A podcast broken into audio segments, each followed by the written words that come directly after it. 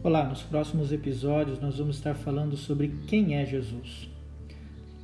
Lá em João capítulo 14, versículo 6, Jesus afirmou: Eu sou o caminho, a verdade e a vida, e ninguém pode vir ao Pai senão por mim.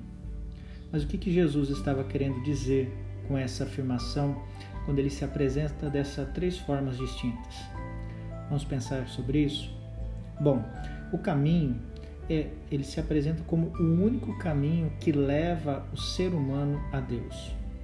Quando ele fala que ele é a verdade, significa que nele não há sombra nenhuma de dúvida ou de engano.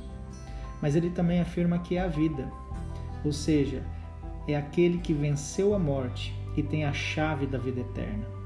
O que Jesus está dizendo com essa afirmação é que ele é o único e verdadeiro caminho que conduz à vida. Somente Jesus pode nos salvar da morte eterna. Somente por Jesus e através dele é que podemos nos relacionar com Deus Pai. Não existe outro mediador ou intermediário. Jesus é o único caminho que nos leva a Deus.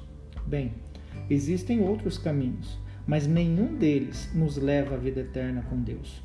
Jesus é o caminho que eu e você precisamos estar e permanecer sem se desviar. Se você em algum momento se perdeu desse caminho, volte agora mesmo. Volte para Jesus Cristo, porque Ele é o melhor lugar para eu e você estar.